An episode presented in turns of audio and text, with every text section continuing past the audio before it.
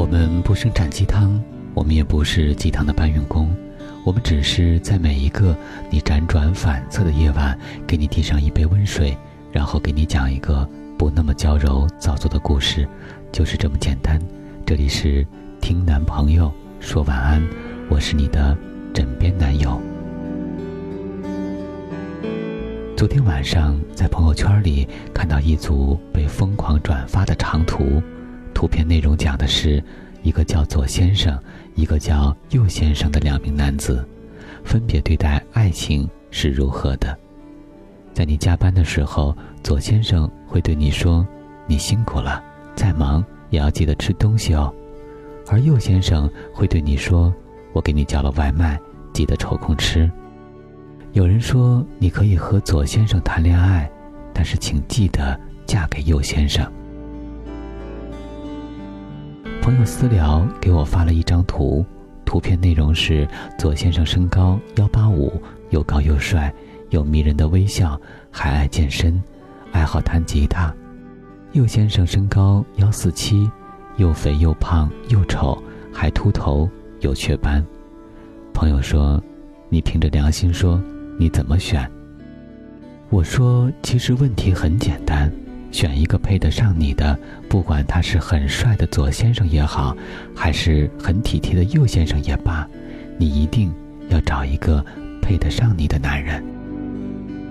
在你没有遇到这些先生以前的那么多年，你一个人那么辛苦，那么独立，把自己养得那么好，给自己用最好的护肤品，送自己最贵的化妆品，涂最好看的口红。买最新季的衣服，你没有理由找一个会让你犹豫不决的男人。如果这个男人很高很帅，可是很花心，不够爱你，你就不要了。如果这个男人很温柔很体贴，可是又矮又胖，长得又丑，你也不要了。所以类似二选一，非要让你在左先生右先生里选一个的问题，都是耍流氓。你长得那么好看，凭什么非要在这两个有缺陷的男人身上选呢？难道你就不能选一个长得好看、能入你的眼、也不花心、又对你温柔体贴的男人吗？我的生活中收到最多的问题就是，朋友们会问我，他又失恋了，可还是忘不了前任怎么办？或者是碰到一个特别渣的渣男怎么办？其实我是无奈的，也是愤怒的。无奈是因为我不明白，为什么好好的一个姑娘，非要吊死在一些不值得的男人身上呢？愤怒是因为有些男人凭什么可以动手打自己的女朋友，还死活逼着对方不能分手？这样的情况很多吗？我见过太多这样的例子，就像前几天我看到一个新闻。女方要分手，男方不同意，还扬言如果分手就挖对方祖坟。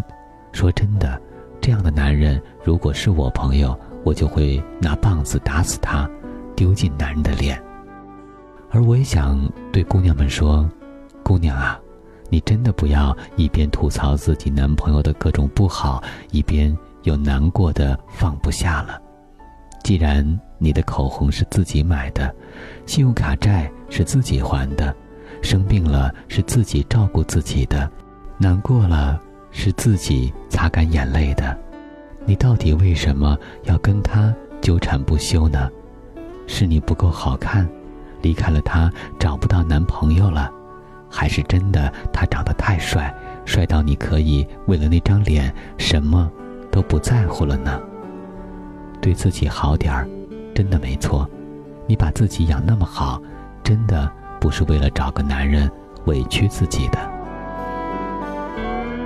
很喜欢有些姑娘的生活方式，她们可以平静的享受单身的生活，尽情的对自己好，给自己找健身教练，空了报名学习外语，偶尔和闺蜜约个下午茶，吃一顿小资的晚餐。放假的时候出去度个假，这样的女生没有男生追吗？很多，可他们为什么还是单身一个人呢？因为他们明白，自己想要的是什么，因为他们明白，在没有遇到一切都合适的人以前，他们没必要结束单身，因为他们明白，自己很贵，不是随便什么人都值得自己倾心的。贵一点不好吗？贵一点真的特别好。你贵一点儿，你才不会因为一顿廉价的饭就和一个小气的男人约会；你贵一点儿，你才不会因为一件不走心的礼物就感动半天，导致以后收到的都是不走心的礼物。你贵一点儿，那些到处乱撩的男人就不会来撩你，因为他们知道自己没戏，因为他们知道追不上你。德雷克斯说过。漂亮的女人等于备齐了一半嫁妆。男人为什么总想娶个很漂亮的女人做老婆呢？因为划算。一个好看的女人不仅仅可以养眼，还因为那张好看的脸、完美的身材，相当于他们一半的嫁妆。明白自己有多珍贵了吗？不要再从垃圾堆里选男朋友了。有个很好的朋友失恋了，他和我说：“我知道我和他已经不可能了，可我总是放不下。每到夜深人静的时候，我总会失眠，会很疯狂的想他，想起我们的过去，想起曾经的点点滴滴。我到底应该怎么办？”我说：“那他呢？他有同样想你吗？”他有想你想到失眠，想你想到落泪吗？他有怀念你们的过去吗？他不会，因为你们已经分手了，你们已经结束了。如果你们还爱的话，如今早就和好了。所以回不去的感情，都是因为有一方提前放手了。所以尽管你再爱，再舍不得，也回不去了。所以啊。不要再为了不值得的人伤心流泪了。你的面膜很贵，也不要再为了离开的人熬夜了。你的眼霜也很贵，更不要找一个配不上你的男人了。你全身上下都很贵。这里是听男朋友说晚安，我们在此月色浓妆伴你入眠，晚安，宝贝。